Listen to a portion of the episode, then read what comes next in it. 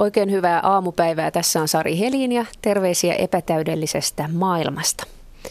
Ja nyt keskustelumme kohteena ovat ihanat kovakantiset tai pehmeäkantiset tai sähköiset tai vasta tekeillä olevat, käsikirjoitusasteella olevat kirjat. Tervetuloa keskustelemaan Leena Majander Reenpää, kustantaja Bonnierin kustantamoista. Huomenta. Huomenta Sari. Ja tervetuloa yllätysvieraamme ää, kirjailija Minna Linkreen. Huomenta. Huomenta. Aloitetaan lapsuudesta. Minkälainen lukijalapsi olit, Leena? Se on varmaan kysymys, jota mä olen miettinyt nyt viime aikoina aivan erityisesti, että ehkä olen siinä vaiheessa elämää, että on niin kiva huomata, että mitkä on ollut ne askeleet, joista, jotka on auttanut minusta tulemaan juuri se, mikä minä nyt sitten olen. Mä oon ollut lapsesta asti innokas lukija. Mun kotini oli kovin kirjaorientoitunut. Toivottiin aina joululahjaksi kirjoja. Kaikki luki, isä luki, äiti luki, luettiin ääneen. Ja ehkä kun mä mietin sitä, että minkälaiset kirjat on tehneet ne, mitkä tänä päivänä tuntuu, että mitkä oli ne lapsuuden tärkeimmät kirjat, niin silloin 60-luvulla ei tiedetty oikeastaan niin kuin maailmanmenosta mitään, eikä globalisaatiosanaa ollut keksittykään, niin ehkä mun lempikirjoiksi näin jälkeenpäin ajatellen niin nousee tietyt semmoiset, joissa mä oon kohdannut maailman, siis ulkopuolelta Suomen. Ja jos, jos, jos kysyt, niin kerro mitä ne on. Kerro, kerro. tota, nimittäin siis yksi lempikirjani on Aila Nissisen Myyrä Matikaisen malliauto. Oo, mä muistan tuon. No hyvä, että joku muistaa. Kyllä, todellakin. Joo. Siinä Suvisaariston eläimet päättivät lähteä autoretkelle sodan jälkeiseen Eurooppaan ja, ja tota, se oli niin kuin minulle semmoinen, että tajus, että maailmaa on. Ja toinen oli Annis Vaanin Sara ja Sarri matkustavat. Koko Annis Vaanin sarja oli mulle kauhean tärkeä, luin ne monta kertaa, mutta siinä, siinä myös Sara ja Sarri, Suomi, Suomi-tytöt lähtivät sodan jälkeiseen maailmaan. Että ne ei kumpikaan ehkä ole semmoisia, joita pidetään niin lastenkirjallisuuden jonain semmoisena merkkipaaluina, mutta minulle niistä on tullut tämmöisiä, että nyt kun lähden taas maailmalle, niin näiden viitoittamalla tiellä. Oikein hyvä. Mitä Minna Lindgren luki lapsena? Ää, mä luin ää, Astrid Lindgrenia ja Tuve Janssonia ja niitä luettiin mulle. Ja ensimmäinen kirja, jonka mä oon saanut itse lahjaksi seitsemänvuotis syntymäpäivänä oli Peppi Pitkä sun seikkailut ja, ja mä oon tota, hyvin samantyyppisestä kodista varmaan kuin Leena, että arvostettiin kirjoja ja kirjoja oli paljon kotona ja kirjastossa käytiin ja luettiin ääneen ja mä olin viidestä nuorin niin, että mulla oli kyllä hirveän usein semmoinen olo, että mä en ymmärtänyt. Esimerkiksi muumikirjat ei mun mielestä ole lastenkirjoja ja mulle jäi muun mielestä pitkään semmoinen pikkuinen trauma, että joku näkymätön lapsi ja Muumilaakson marraskuu, niin mä en ymmärtänyt, mitä niistä tapahtuu, vaikka kaikki muut oli perheessä kauhean ihastuneita. Ja mulla oli isoäiti, joka luki ääneen välskärin kertomuksia hämärässä hirsihuvilassa ja tämmöistä. Mutta mä en ollut mikään lukutoukka. En mä ollut semmoinen, joka koko ajan luki. Ja mulla oli vähän huono omatunto siitä, koska meillä perheessä oli niitä lukutoukkia. Joo, mä muistan itse, itse myös olevan olleeni täysin fanaattinen, jopa että jossain kohtaa isoäitini oli todella huolissaan siitä, että, että tota, Sarin pitäisi tehdä käsitöitä ja Sari vaan lukee. Mutta näin siinä sitten kävi ja kirjallisuutta yliopistoon mentiin opiskelemaan. Miten, miten Leena Majander, viitoittiko tämä lukeminen sitten yliopistossa? sinua myös? No mähän en ole opiskellut kirjallisuutta yliopistossa. Et tota, mulle niin kun jostain kumman syystä sitten muodostui niin kun erityiseksi intohimoksi tämmöinen lukemiseen kasvattaminen. Ehkä se johtuu siitä, että mä olen neljästä lapsesta vanhin ja, ja äitini on opettaja ja, ja tota, semmoinen niin varhainen huoli siitä, että meitä on kaksi tyttöä ja sitten kaksi poikaa. Ja, ja tota mun vanhempi näistä mun veljistäni oli hirmu se innokas lukemaan Tex Willeriä ja Nick Carteria, näitä tämmöisiä kioskisarjoja. Ja hän kävi aina tuolla asematunnelin divarissa niin kuin kerran viikossa vei ja osti mm, kymmenellä pennillä ja näin. Ja mä olin siinä, niin kuin, so, miten se tuommoista lukee ja voi hyvänen aika. Ja, ja sitten kun mä olin koululaisena jo kirjakaupassa kesätöissä, niin mä tota, tein tällaisen strategian, että mä annoin hänelle aina lahjaksi eläinkirjoja. Elsa vapaana syntynyt ja poliisikoiran Lex ja, ja tämmöisiä. Ja, ja sitä kautta hänet tuli niinku vietellyksi kirjojen maailmaan. Ja luulen, että hänelle yksi semmoinen merkittävä teos oli tämmöinen Andien lentoonnettomuudesta kertova kirja, jonka nimi oli Elossa, jossa siis niin kuin ne söi toisiaan ne, siellä kauheilla vuorilla ne tyypit. Niin tuota, mutta että sitten hänen nimensä on Antti ja hänen sukunimensä on Majander ja hän on kirjallisuuskriitikko ammatiltaan. Että tämä niin kuin, hän on mun kasvatus- ja valistustoimintojeni kirkkaimpia hedelmiä, mutta tota, ylipäätänsä siis mun ammatikseni tuli se, että miten, ja mua askarrutti se kysymys, miten saadaan ihmiset lukemaan. Että se on mulle niin kuin semmoinen ydinkysymys siinä, mitä mä oon työkseni tehnyt. Aivan tunnen vihdoinkin sympatia Antti Majanderia kohtaan. mä, mä oon Kuopuksella joutunut tämmöisen valistuneiden isosiskojen ja veljien kasvatuksen kohteeksi. Mä oon saanut niin kuin 12-vuotiaana joululahjaksi Spoon River-antologian ja, ja koittanut sitten lukea sitä ymmärtämättä siitä mitään. Mutta meidän kotona arvostettiin sarjakuvia, mikä oli musta hauskaa, että, että aina kun uusi suomennos Asterixista ilmestyi, mm. niin isä kävi se heti ostamassa ja ja sitten se lukujärjestys oli isä, isoveli, toinen isoveli, sitten isot siskot ja sitten minä ja viimeisenä äiti.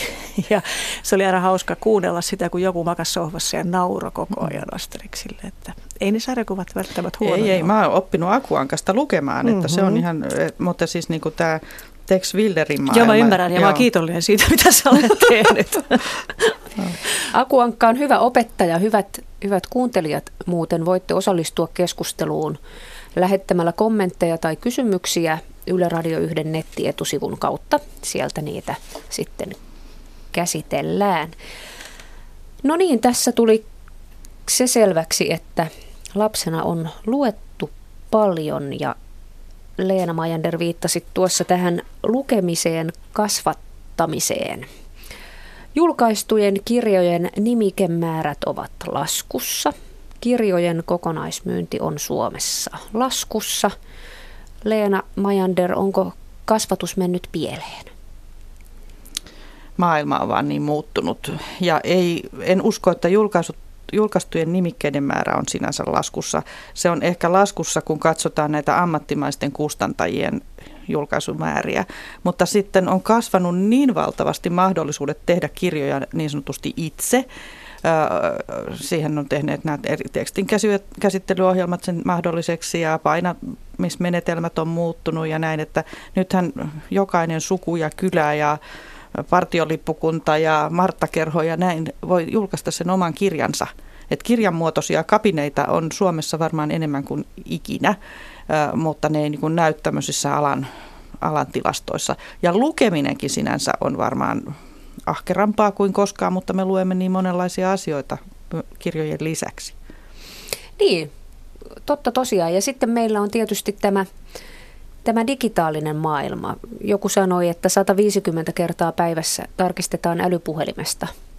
Onko sinne tullut jotakin, että niitäkö me luemme sitten, niitä älypuhelin väläyksiä? No niitä ja sitten siis uutisvahti hakkaa joka minuutti uutta uutista ja, ja sosiaalinen media, jossa pitää kertoa, että aion tehdä tänään avokadopastaa ja nyt olen sen tehnyt ja tässä on se kuva ja tässä on tiskit sen jälkeen. Ja siis, että me, me ollaan niin kuin siinä maailmassa, jossa osa ihmisistä valitsee tämmöisen oman elämänsä uutistoimittajan roolin ja jakaa näitä oman perheensä ja itsensä uutistapahtumia ja siinäpä onkin seuraamista sitten kavereilla. Mutta mä en usko, että toi ää, sotii kirjallisuuden kuluttamista vastaan. Että se on enemmänkin median käyttöä toi somessa heiluminen ja jonkunnäköistä ihmisillä ei oikeasti joillekin jopa sosiaalisuutta. Korvaa sen, että mentiin kahville toisen luokse kotiin. Ää, ja mitä enemmän meillä on tämmöistä pinnallista lyhyttä hömppää, niin sitä suurempi tarve on ihan oikeasti sille, että joku lukee kirjan ja joku kuuntelee sinfonian. Se on vaan ajankäyttökysymys tietysti, että mitä kaikkea ehtii. Se on sitäkin, se mutta on se. se muuttuu sitten niin kuin tärkeämmäksi ja arvokkaammaksi ja houkuttelevammaksi, mm. että joskus sitten keskittyykin johonkin vähän enemmän, että, että tuolta brittimaailmasta on ihan päinvastaisia ää, tuloksia kuin mitä nämä sun kaikki laskussa, että siellä nimenomaan painetun kirjan myynti on nousussa. Ja musta tuo julkaisumäärät laskussa missä aikavälissä? Että tässähän 2000-luvulla, kun tuli näitä pieniä ja keskisuuria kustantamoita lisää, niin julkaisumäärät nousi ihan hirveästi verrattuna 90-lukuun, 80-lukuun, herraajasta 70-lukuun. Et ehkä meille tulikin vähän kohtuuton se niin kuin tälle kansalle kohtuuton määrä julkaisuja, mistä koko kirjallisuuden kenttä kärsi, koska yksittäinen ilmestynyt uutuuskirja hävisi semmoiseen valtavaan metsään. Niin kuin se häviää nytkin. Niin kyllähän kaiken jos puhutaan niin kuin laajasti ajankäytöstä, niin kaiken tarjonnan määrä on niin valtava, että ihmisen täytyy tehdä sellaisia valintoja, mitä asioita seuraan ja mihin käytän sitä aikaa. Niin, ja, ja sehän on se kysymys, jos uskomme niin kuin minä uskon ja tekin varmasti uskotte, että, että kirjan lukeminen tekee ihmiselle niin, kuin niin monella tavalla hyvää. Mä en ole lääkäri enkä mene siihen, mitä kaikkea fysiologisesti se voi tehdä hyvää, mutta mitä se tekee meidän mielenrauhalle ja älykkyydelle ja, ja monelle muulle asialle, niin tota, silloin pitäisi niin kuin katsoa, että varataanko sille lukemiselle aikaa. Et tunnustan, että mullekin vaikka alan ihmisiäkin olen, niin voi käydä, että menen sänkyyn ja otan siis aikakauslehtiä vähän ja kirjan ja sitten sen iPadin ja pikkusen vaan vilkasen sitä iPadia, niin ei hemmetti, sitten menikin kolme varttia, jossa ajassa olisi tehnyt, lukenut jotakin ihan muuta, että se on niin koukuttava, mutta onneksi Facebook on kuulemma ihan mummo juttu. Niin se on. niin, ja, tuota, siksi minä tätä ongelmaa, niin, siksi tätä ongelmaa ei varmaan näillä älykkäillä nuorilla ole. Minna, sinä olet julkaisemassa seuraavan kirjasi toukokuussa Ehtoo-lehdon Tuho tulee teokselta ja Ehtoo-lehdon pakolaiset tuli viime vuonna ja Kuolema Ehtoo-lehdossa 2013.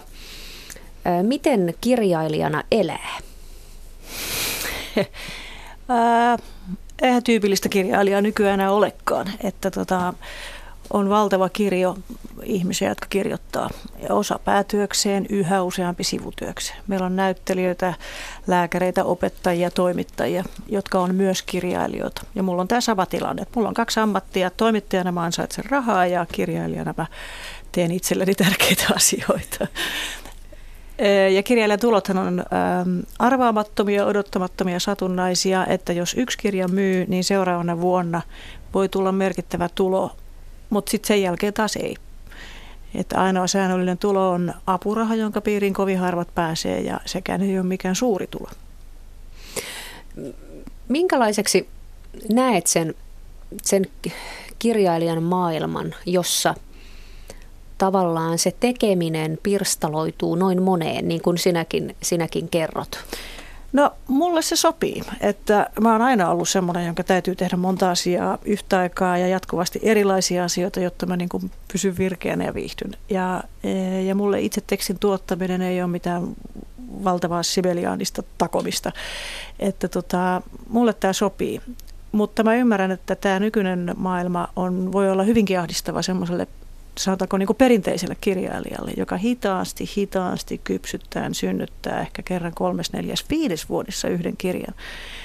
Niin kuin uusin kirjailijaliiton lehtikin keskittyy odottamisen teemaan. Että kirjailijan elämä on pelkkää odottamista. Sitä odottaa, että tulee aihe, sitä odottaa, että inspiroituu kirjoittamaan, sitä odottaa, että se tulee valmiiksi. Sekä odottaa kustantajan palautetta, sekä odottaa kirjan ilmestymistä, sekä odottaa kritiikkejä, joita ei ehkä tule ja sitten se oli siinä. Että se on hidas, usein aika epäpalkitseva prosessi. Ja sitten kun kritiikki tulee, niin se saattaa olla Mitä murskaava vaan. ja, ja Joo. kaikki menee siinä. Ei niin. mene. No tästä mulla on henkilökohtaisesti kaksi täysin erilaista kokemusta. Okei.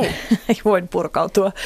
Äh, kun mä kirjoitin tämmöisen epätavallisen kirjan äh, Sivistyksen turha painolasti, joka on niinku tämmöinen siis, se on fiktio ja se on äh, ensyklopedian muodossa, että siinä on niinku hakusanat on se rakenne ja se on siis pieniä pakinoita.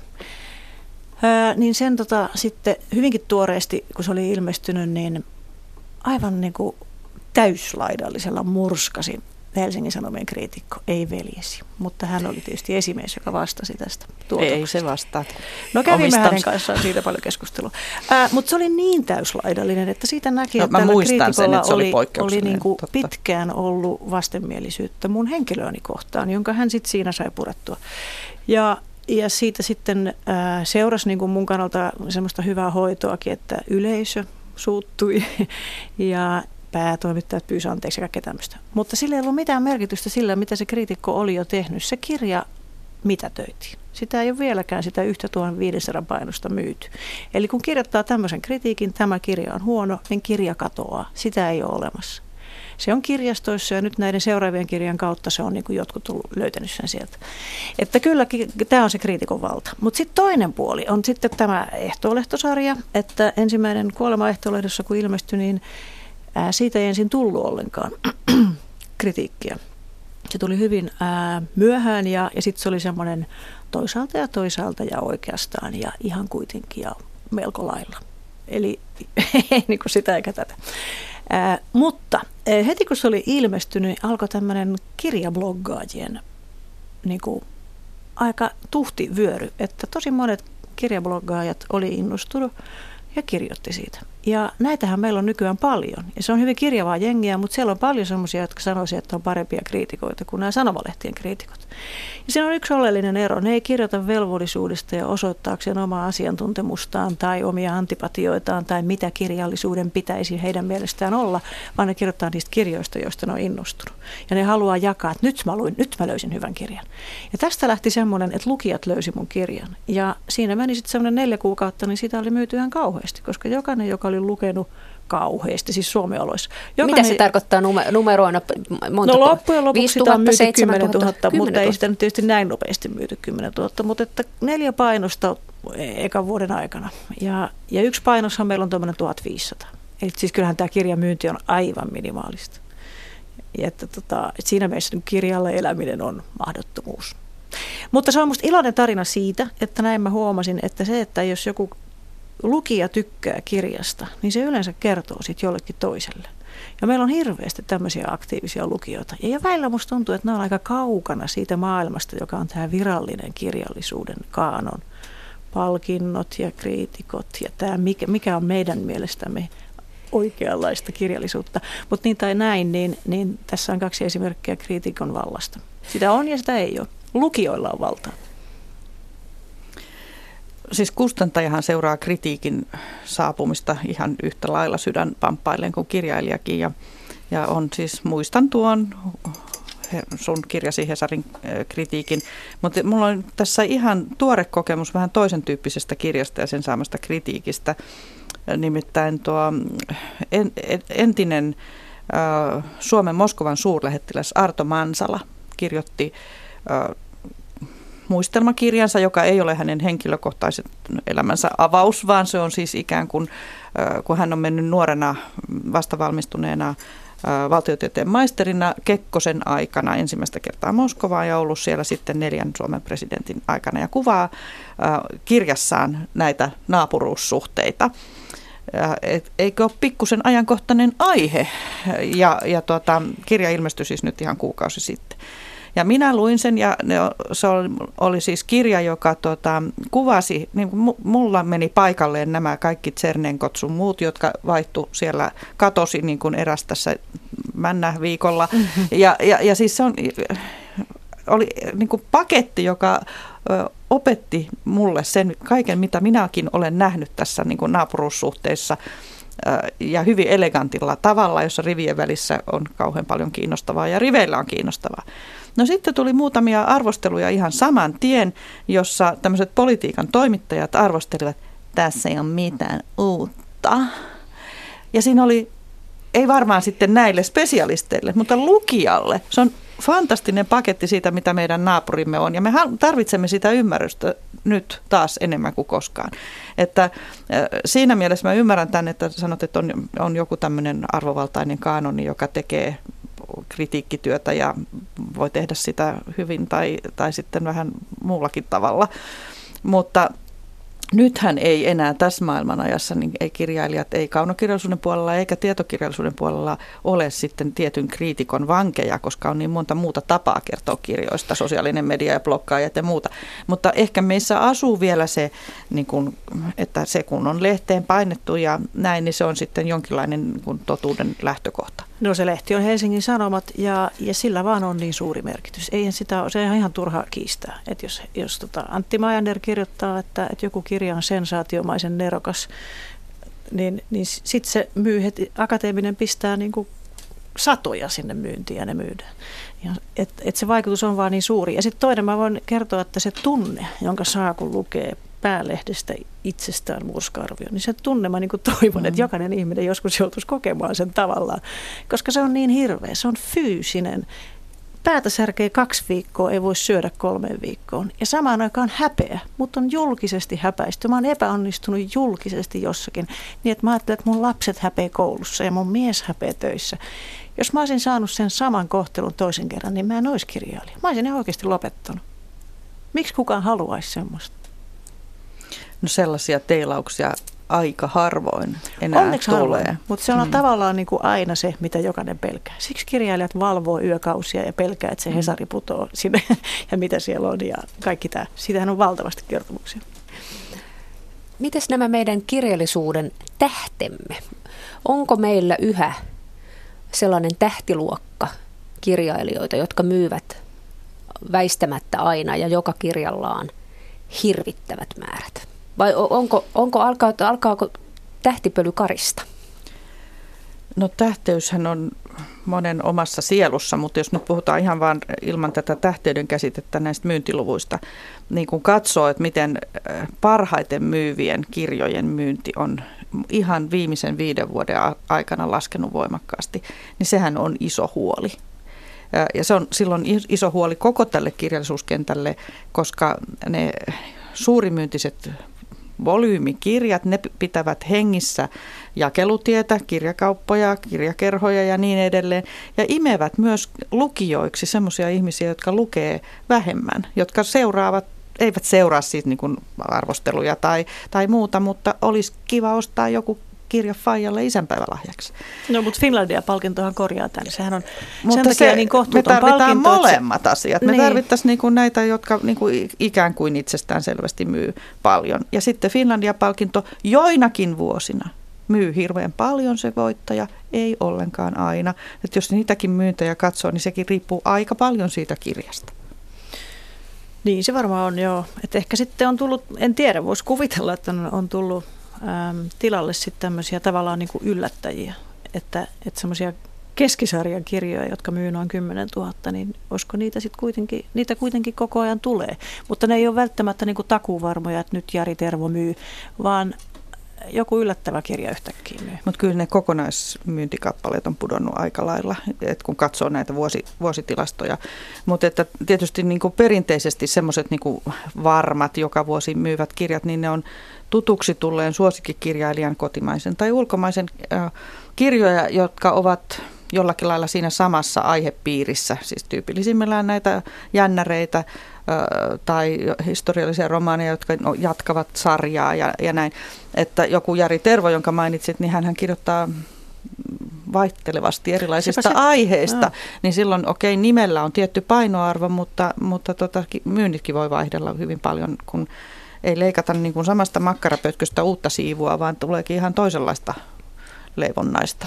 Ja sitten se on hauskaa, että se menee niin, että nämä, jotka myy hirveästi, niin nämä ei ole sitten niitä arvostettuja. Et jos pitäisi haluaisi olla arvostettuja hyvin myyvä, niin pitäisi tasapaino olla hirveän taitavasti siellä jossain. Että ei myy liikaa, mutta ei kuitenkaan liian mm, vähän. Mä luulen, että se, se huoli, että joku myisi tässä ajassa liikaa, niin se alkaa olla niin kuin Tämä on tämmöinen niin humoristinen heitto. niin, mutta että niitä, se niin kuin kirjailijakunnassakin tämmöinen että, niin kuin kateus jonkun myynneistä, niin se on, mä, mä itse näen työssäni, että se vähenee voimallisesti, kun ne myynnit putoaa niin paljon. Kun sanoit kateus, niin en voi, en voi olla muistamatta sitäkin, että, että se kun mut tuli haukuttu Hesarissa, niin monet kirjailijat tuli ilmoittamaan kateutensa koska heitä ei ole arvosteltu ollenkaan. Ja on parempi tulla haukutuksi kuin se, että ei arvostella mm. ollenkaan. Eli ongelma on se, että meillä ilmestyy niin paljon kirjoja, että se tieto siitä, että joku kirja on tullut, ei mm. koskaan tavoita lukijaa. Kirjakaupat ei ota kuin varmoja myyntikappaleita, niin kuin myy, ää, titteleitä ää, hyllyilleen ja, ja, tota, ja näin ollen niin kuin potentiaalisesti hyviä kirjoja jää huomaamatta ja yksinkertaisesti paljon. Ja siinä minusta on taas kustantajapuoli, että miksi se julkaistaan niin paljon? Miksi ei ole niin tiukempaa kriteeriä siitä, mitä pitäisi julkaista? No siinäpä se sitten onkin, että tota, missä on se valtion virasto, joka antaa niin kuin kvootit, kuinka paljon te saatte kustantaa ja te saatte kustantaa ja niin edelleen. Eihän se, se ole niin yritystoimintaa, että sen saa ihan itse päättää, mutta että niin, mun mielestä mutta, voisi olla aika niin kuin asiantuntevaa itse osata arvioida, Aivan, mutta siis keskittyä. siis ikään kuin tämä kokonaismäärähän ei muutu miksikään. Jos yksi kustantaja hylkää, niin kyllä se toinen jo sitten ottaakin. Että ikään kuin tämä, Jos on hyvä, niin. Ko, niin, koska tota, nämä mahdollisuudet tehdä kirja on niin helppoja ja jollakin lailla mikä on kaunista ja hyvä asia tietysti, että niin monessa ihmisessä asuu se pieni unelma oman kirjan julkaisemisesta. Että kirjojen määrä ei tule niin kuin sillä putoamaan, että kustantajat leikkaisi listoja, koska sitten tulee jotain muuta kautta ne ne kuitenkin ilmestyvät. Mutta tota, ja sitten toinen on tämä kustantajan, tähän on kiinnostava asia tämä kustantaja ja kirjailijan suhde, että mä muistan kerran kauan sitten, kun yksi nuorten kirjailija, joka oli tehnyt kymmeniä nuorten romaaneja, ja kun vietettiin hänen 75-vuotispäiviä ja hän oli hyvinkin niin kuin snärkkinä, että kun hänellä olisi nyt taas kolme tässä valmiina näitä tämän sarjan kirjoja, niin että, että miksi että julkaise. Ja kuinka tuskallista oli kustantaja sanoa, että sä oot nyt ku, ku, mm. kulta hyvä niin kuin tässä iässäsi aika lailla niin kuin eri maailmasta kuin nämä sun nuoret lukijat ja, ja, ja näin. Ja se oli hirveä kriisi sitten, kun lopetettiin nuorten kirjojen julkaiseminen hänen kohdaltaan. Ja, ja tota, sitten myös kirjailijakunnassa on ollut paljon sellaista asennetta, että minä olen ammatiltani kirjailija, minulla on oikeus tulla julkaistuksi. Niin, se, niin, on, niin se on niin herkkä ihmissuhde ja, ja asia, että Totta vaikeita kai, ratkaisuja. Näin siis, näin siis kommentoi Leena Majander Bonnierin kustantamoista. Kustantaja ja toisena vieraana meillä on Minna Linkreen, joka julkaisee seuraavaksi toukokuussa kirjan Ehtoolehdon Tuho ja on hiljattain julkaissut Kuolema Ehtoolehdossa ja Ehtoolehdon Pakolaiset. Nyt kun päästiin tähän kirjanimikkeiden määrään ja kannattavuuteen, niin miten kustantajana näet, mihin tämä alan kannattavuus on menossa ja mitä, mitä, mitä tapahtuu alalle? Mä soisin, että ihmiset ymmärtäisivät, että kirjallisuuden parissa työtä tekevät kirjailijat, suomentajat, kuvittajat, kustantajatkin tarvitsevat kuluttajan lompakkoa. Jos ei joku ole valmis maksamaan kirjasta, niin eihän tämä ala elä. Et me, me rakastamme suomalaista kirjastolaitosta ja sinne ostetaan kirjoja, mutta kun mä kuulen äh, esimerkiksi tuttava hammaslääkäri, joka kertoo, että ai että mä aina kun mä lähden viikonlopuksi mökille Mäntyharjulle, niin meillä on kuule niin hyvä kirjasto siellä, että minä menen aina ensin sinne, mä saan kaikki uutuudet sieltä meidän kirjastosta ja mun ei tarvitse koskaan ostaa yhtään kirjaa. Ai kiva, kiitti. Tai mä näen Facebookissa päivityksen, kun jonkun, joku kirjailija iloitsee uudesta kirjasta ja näin. Ja sitten hänen kaverinsa kirjoittavat sinne, että mä niin odotan, että mä pääsen lukeen sitä. Mä oon helmetissä jonossa siellä 800. Ni, niin se on musta niin kuin, että miten me ollaan vieraannuttu siitä ajatuksesta, että me rakastamme suomalaista kirjallisuutta ja kannatamme ja luemme ja, ja toivomme, että se olisi hyvää ja monipuolista, mutta sitten siis niin kuin, kun pitäisi maksaa siitä. Eli kirjasto on kustannusalan pahin ei, ei ole, ei ole. Ei, kirjasto on varmasti kaikkien lukijoiden ja kustantajien paras ystävä, mutta, mutta siis niin kuin tämä ajatusmalli, että kaiken pitäisi olla ilmaista. Ihanaa, kun sanot ton. se on juuri näin, että, että tähänhän jokainen kirjailija törmää. Että en mä vielä lukenut, kun mä oon jonossa kirjastossa 234. Ja todella hammaslääkäri on hyvä esimerkki, että ihminen, joka on siis Suomessa varakas ihan ansiotyönsä perusteella, niin suhtautuu kirjaan niin, että se on ilmainen tuote. Mä ymmärrän myös sen, että monien mielestä, esimerkiksi sisustusammattilaisten mielestä kirjahylly on niin kuin huono sisustuselementti. Onko se nyt pois muodista Joo, taas? sinne voi panna kyllä esimerkiksi korkokenkiään tai jotain tämmöistä, joka on sitten semmoinen katseenvangitsija, mutta se, että sillä on niitä pölyä keräviä kirjoja, niin se on täysin out. Että, että tavallaan mä itsekin ymmärrän oman kirjastoni kaoottisuuden ja sen pölymäärä ja kaiken, että kirja ei aina ole vain positiivinen esine ja mistä sen päättää, minkä kirjan ostaa ja näin. Ja yksi on se, että meillä on hirveän hintaiset kirjat. Ei ole. On. Ja siinä on kirjakaupat yksi kova tekijä. Nehän siis kolmasosa kirjahinnasta tulee kirjakaupasta samaan aikaan, kun ihminen voisi netistä tilata suoraan kustantajalta eikä tee sitä. Ja tämä on mulle mysteeri, että suomalaiset, jotka kaiken tekee netissä, ei osaa ostaa edullisemmin kirjoja netistä. Et se on kummallista. Mutta tämä, että meidät on kasvatettu siihen, että lukeminen on ilmaista, niin se on, se on ihan oikeasti ongelma, mutta mä en tiedä, mitä sille pitäisi tehdä, koska eihän me haluta, siis kirjastothan on fantastisia paikkoja.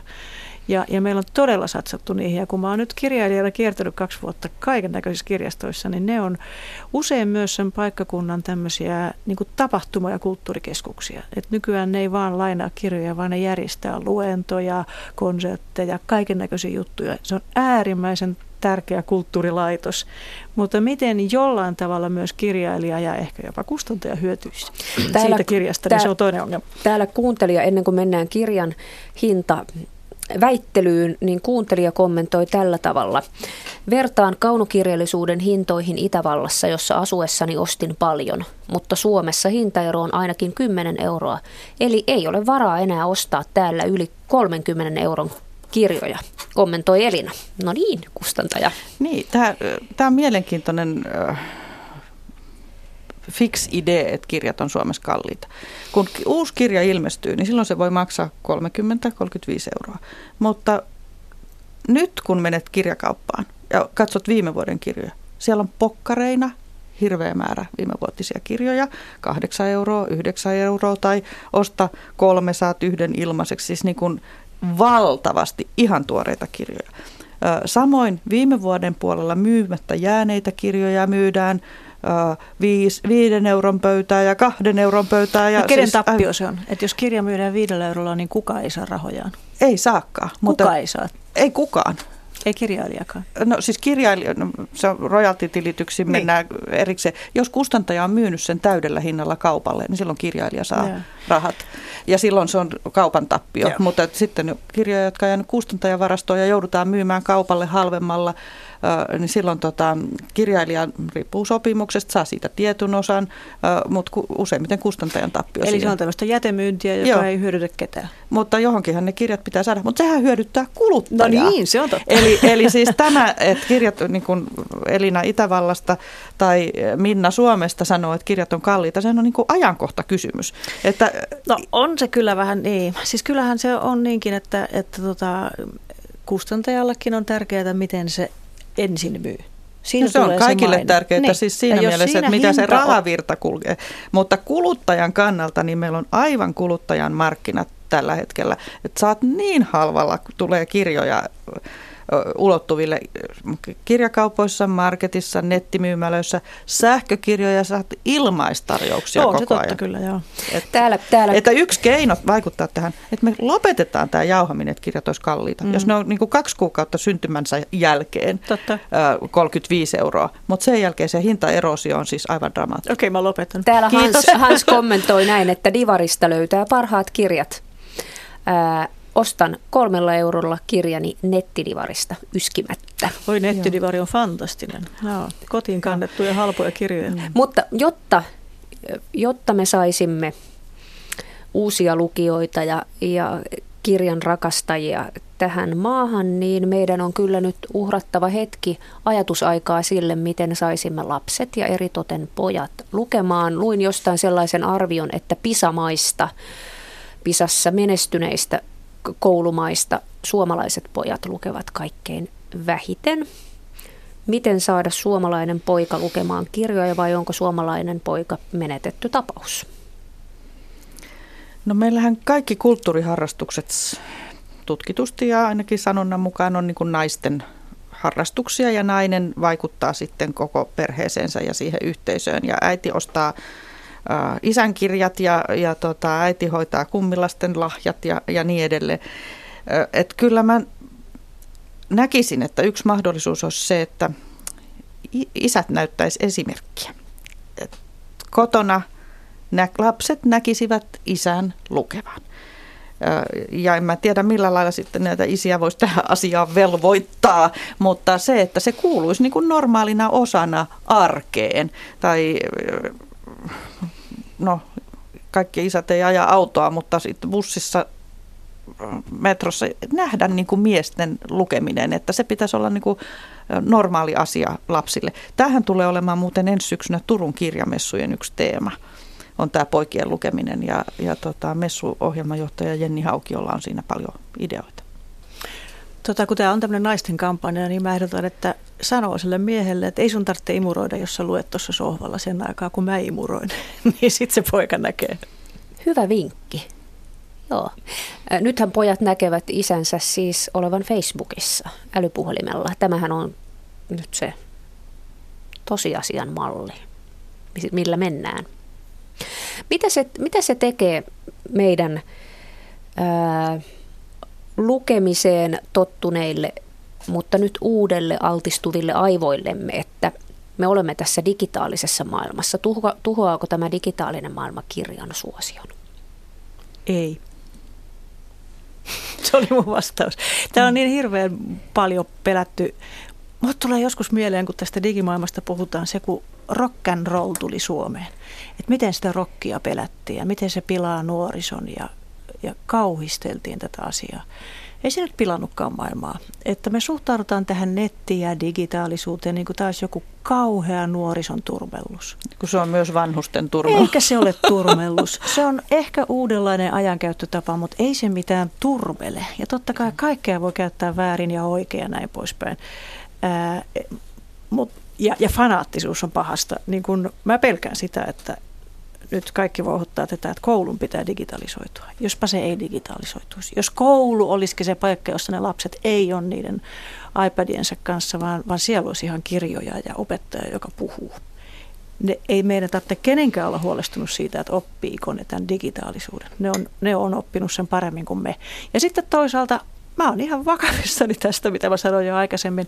Mun toinen intohimoni on klassinen musiikki ja mä huomaan koko ajan merkkejä siitä, että mitä helpompi on musiikkia kuunnella siellä netissä. Jokaisella on kännykässään kaikki maailman musiikki, joten klassinen musiikki tulee helpommaksi kuunnella kuin koskaan aikaisemmin. Mun piti opiskeluaikana mennä siis monta iltaa töihin, että mä sain sen yhden LP-levyn. Mutta nyt se on kaikki ilmaiseksi siellä. Niin tota, ihmisten kiinnostus herää. Ja ne yhtäkkiä huomaa, että sen sijaan, että tekee seitsemän asiaa yhtä aikaa lyhytkestoisesti, onkin puoli tuntia keskittyneesti ja ne tajuaa, että siitä tulee jotain hyvää. Ja ihan sama kirjassa. Mitä helpompi se on saada ihmisten ulottuville ja mitä taitavammin se on koukuttava vaihtoehto jollekin pitkäkestoiselle, joka vaikuttaa sun hyvinvointiin, sun ajatteluun, sun olemiseesi, niin kyllä ihmiset sen huomaa. Niin mä toivoisin, että ihmiset ottaisi niin vaikka koeluontoisen, tämmöisiä kampanjoitahan on nyt jonkun verran ollut, että lue puoli tuntia päivässä. Ja, ja me tiedetään, että kuinka näitä liikuntasuosituksia, että montako kertaa päivässä pitää käydä lenkillä ja sykettä ja iidadaa, niin, niin tota, ihan tästä pitäisi olla niin kuin samanlainen ohjelma, että kuinka paljon hyvää sinulle, sun hyvinvoinnille, jaksamiselle ja kaikille tekee se puoli tuntia lukemista päivässä ja siis niin kuin kirjan lukemista ja mennä mielikuvitusmaailmaan, oppia ymmärtämään, mennä niin kuin toisen ihmisen nahkoihin, että se ei tar- ole sama kuin lukea jotakin uutiskieltä, vaan niin kuin sukeltaa johonkin toiseen maailmaan, mihin sä et fyysisesti mene. Niin, niin tuota, se kokemus on niin uskomattoman rauhoittava ja ihana, kun sulkee tämän hälyn ulkopuolelle ja lukee jotakin. Tässäkin mulla on heti kampanjaehdotus, että senhän voisi tehdä niin, että sen sijaan, että hikoilet tunnin lenkillä, voitkin lukea kotona rauhassa romaanin mm. ja saat sen saman terveyshyödyn. Mm. Mutta tullaan takaisin niihin poikiin, kun itselläni on 12-vuotias ja itse olen kovasti kirjarakastaja ja olen tätä 12-vuotiaasta poikaa kovasti yrittänyt kannustaa lukemisen maailmaan, niin olen huomannut, että aika vähän löytyy nimikkeitä josta 12-vuotias riemastuu. Että eikö pojille osata kirjoittaa kirjoja? Akuankat ovat tosi suosittuja tuon ikäisten keskuudessa ja pojat tykkää, tykkää näistä Neropatin päiväkirjoista tai Herra Gummikirjoista, mutta Leena Majander, eikö kukaan osaa kirjoittaa pojille? Toi on myös klisee. Että, Mä oon myös hirveän hämmästynyt. niin, siis on ihan valtavasti ja joku parempi asiantuntija lastenkirjallisuuden alueella kuin minä voi tehdä sinulle 50 kirjan listan heti ja niitä on varmasti Kyllä, olemassa kirjastoissa ja, ja asiantuntijoilla ja va, vaikka millä nettisivuilla. Että kyllä se varmaan on enemmänkin niin, että ne äidit tämmöiset sarinikäiset äidit, niin muistavat omat viisikkokokemuksensa. Viisikot on muuten taas tulossa muotiin. muotiin. Äh, niin, niin tota, mutta on tullut niin valtavasti semmoista uutta, joka ei ole niin kuin isien ja äitien äh, omia lukukokemuksia ja, ja, ja nämä pojat, jotka, joilla on niin kun se kirja ei ole keskeinen osa sitä arjen elämää, niin ne, ne eivät ehkä viehäty siitä, että jos, jos tulee ne, tätä isi luki aina lapsena. Mulla on ainakin tämmöinen kokemus, että mä omille, tyt, mulla on tyttäriä, niin yrittänyt sanoa, että kun mä tykkäsin tästä, kun se ei niin kuin riitä mihinkään, että sä Joo. tykkäsit, kun sä olit joskus kauan Mä huomasin pieni. myös, että poikani ei yhtään innostunut Pentti Saarikosken ensimmäisistä runoista, vaikka istutin hänet nojatuoliin pakko si- kuuntelemaan lausuntaa niin. No niin, mutta jos kuuntelijoilla on, tässä on vielä melkein 15 minuuttia aikaa kuuntelijoiden äkkiä lähettää tänne parhaat listansa siitä, mihin alaasteikäiset pojat ovat koukuttuneet, niin nyt se olisi aika suuri tämmöinen kansanpalvelus, jos listoja alkaisi tulla tänne, mutta Minna Lindgren kirjailija siellä huokailee eikä usko ollenkaan, että pojat eivät lue.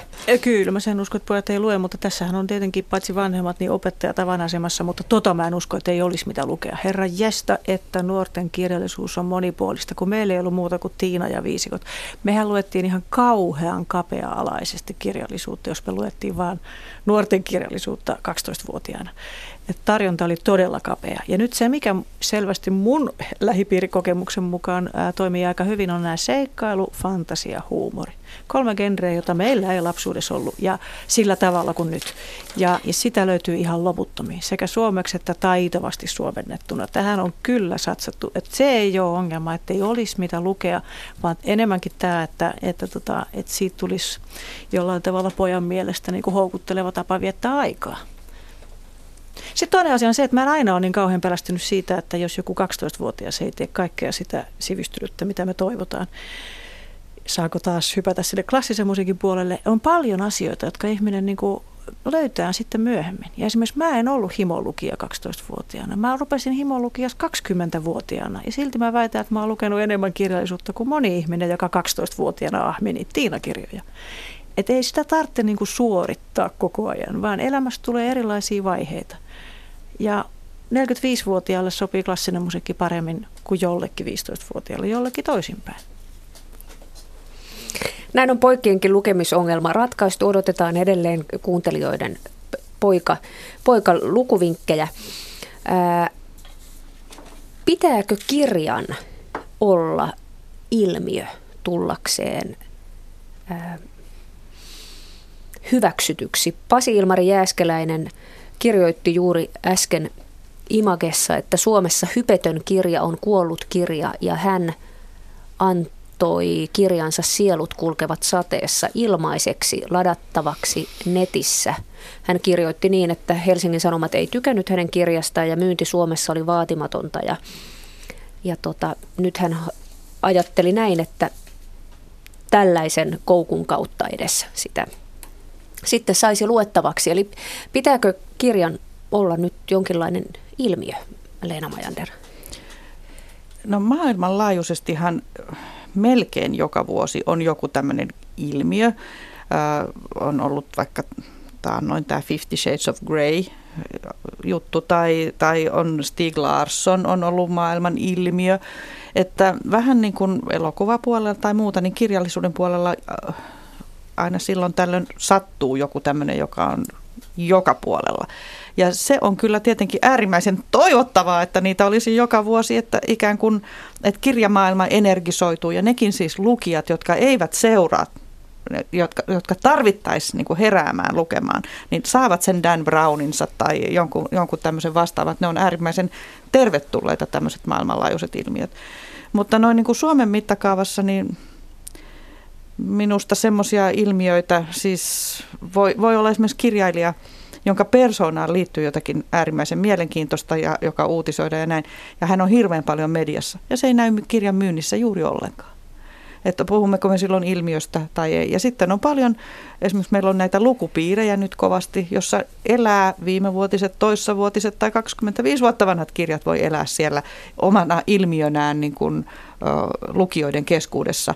Mutta ehkä tässä mainitsemassasi tapauksessa niin haettaisiin juuri sitä, että, että kirja tulee vastaan kaikilla tavalla, että se on mediassa ja talkshowssa ja myyntilistoilla ja muuta, mutta ei semmoisia kirjoja kovin paljon. Pitääkö kirjan olla sosiaalisen median ilmiö?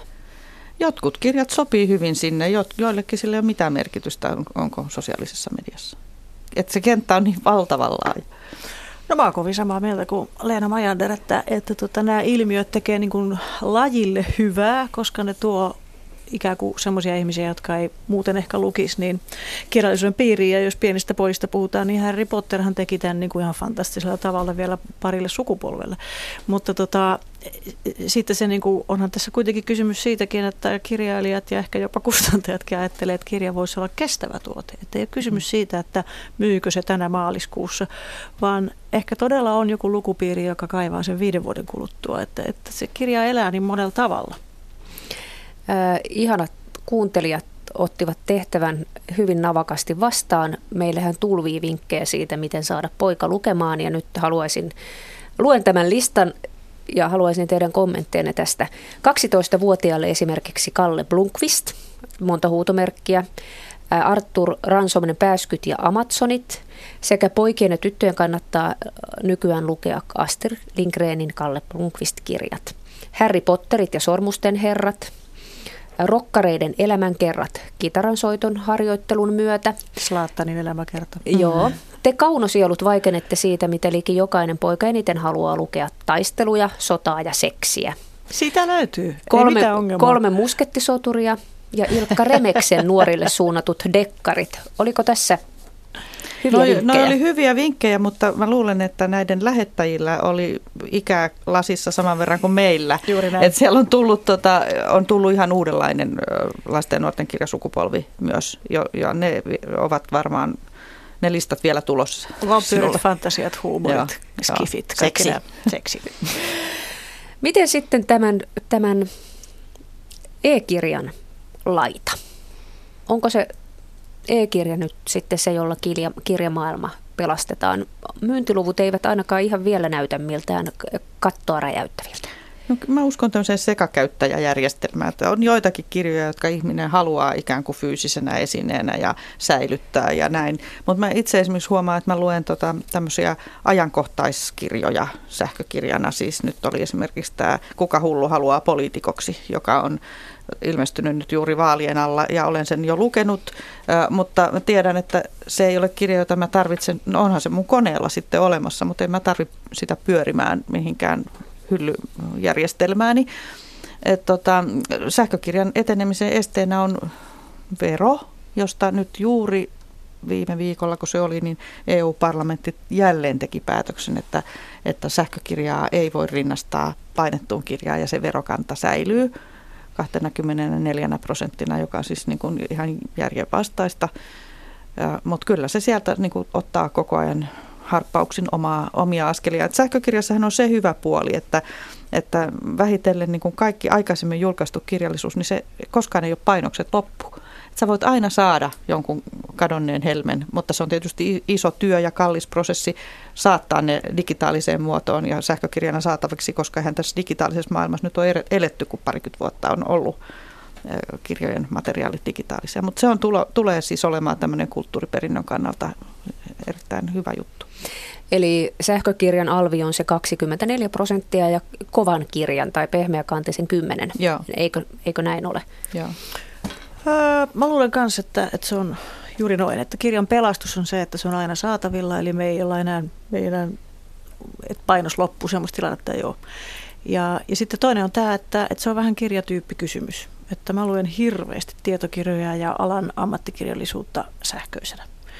Ja me ollaan kokonaan tässä käsittelemättä nyt tässä ohjelmassa vielä on, on tietokirjallisuus. Mä oon kuullut myös Suomen tietokirjailijoiden yhdistykseen. Se on osa mun kirjailijakuvaani ja suurin osa Suomessa julkaistusta vuosittaista kirjoista on tietokirjoja. Että se on ihan oma genrensä. Ja mä uskon, että se tulee hyötymään enemmän kuin kaunokirjallisuus näistä sähkökirjoista. Myykö tietokirjallisuus enemmän kuin kaunokirjallisuus? Siis sähkökirjana? Ylipäänsä. Yli... Kumpi on suositumpaa? Mm, mä muistan niitä lukuja ulkoa, mutta viime vuosihan oli tietokirjojen myynnissä vähän äh, alaspäin menoa muistelen, mutta tota, musta se rajanvetokin on joskus aika tarpeetonta. Tässä mm-hmm. nyt vilahti esimerkiksi tämä Slaattanin elämäkerta, niin, se joka on, on, niin kuin, sehän on tietokirja maahanmuuttajapojasta, josta tulee jalkapallosuuruus, joka on kirjoitettu siis niin, että sitähän, sehän on ihan sama. Onko, se on suuremmoinen se, niin kuin, kirja. Se on aivan suuremmoinen kirja, joka on avannut monia silmiä ja sopii tosiaan nuorille pojille. Ja ne, niin tota, et, musta vähän turhaan me niin kuin aina vedetään näitä rajoja, mikä on kaunokirjallisuutta, tietokirjallisuutta. Tämä on myös terveiset näille kirjailijajärjestöille, no jotka on hirveän voimakkaasti bunkkeroitunut tähän kaunoon, kaunoon ja tietoon. Joo. E, et, tota, kyllä se niin kuin yhteinen esiintyminen kirjan ja lukemisen puolesta on mun mielestä se olennaisin asia. Ja tietokirjallisuuden kenttä on niin laaja, se on sitten todellakin keittokirjaa ja sieniopasta ja koulukirjoja ja kaikkea mahdollista. Niin, ja, ja, ja, ja, ja, ja sitten historiaa ja kaikkea. Mm. Enemmän enemmän on mun tyyppisiä kirjailijoita, jotka tekee sekä että. Että mm. siinäkin se tuntuu niin hullulta sitten, että on kaksi tämmöistä eri leiriä. Mutta miten, kun aika on kolme minuuttia vielä jäljellä, niin miten voimme tehdä johto se yhteenvedon siitä, että onko kustantamojen aika käymässä yhä kurjemmaksi ja omakustanteiden aika tulossa? Vai mikä tulee olemaan se trendi, jolla ratsastetaan kohti iloista auringonlaskua? Mä luulen, että kun kustannustoiminnassa aina on ollut tota, mukana ihmisiä, joilla on se suuri palo ja rakkaus niihin sisältöihin, niin näiden ihmisten voimin kirjallisuus kustantamoissa menee eteenpäin. Voi olla, että yritysmuodot vähän muuttuu, tulee tämmöisiä start-appeja, niin kuin me nyt rakastamme kaikilla elämäalueilla. Sitten on vakiintuneita toimijoita ja niiden välimuotoja, löytyy ihan uudenlaisia yhdistelmiä ja niin edelleen. Että noin niin kuin liiketoimintana kirjallisuus varmaankin vähän muuttaa muotoaan, murenee ehkä, mutta sitten on uusia tapoja viedä kirjallisuutta eteenpäin. Ja siinä tarvitaan ne tulisielut, joille tämä on niin kuin elämän jut, tärkeä juttu. No kirjailija ei voi ajatella trendejä, että kirjailija kirjoittaa sen, mitä ää, tärkeäksi kokee. Ja, ja tota, tärkeä yhteistyökumppani on ehdottomasti kustantajat. En toivo, että joutuisin omakustanteita julkaisemaan. Ja mä uskon vaan sitten megatrendinä ihan oikeasti siihen, että kirja tulee säilymään. Että tämä meidän puhe kirjan katoamisesta on ihan höpöä. Jopa semmoisia trendejä tulee maailmalla, että mitä paksumpi kirja sen suositumpi, koska ihmiset haluaa viettää mahdollisimman pitkän ajan sen kirjan parissa, eikä halua lopettaa sitä kokemusta. Että kaiken näköistä yllättävän epäkaupallista voi yhtäkkiä tulla trendiksi.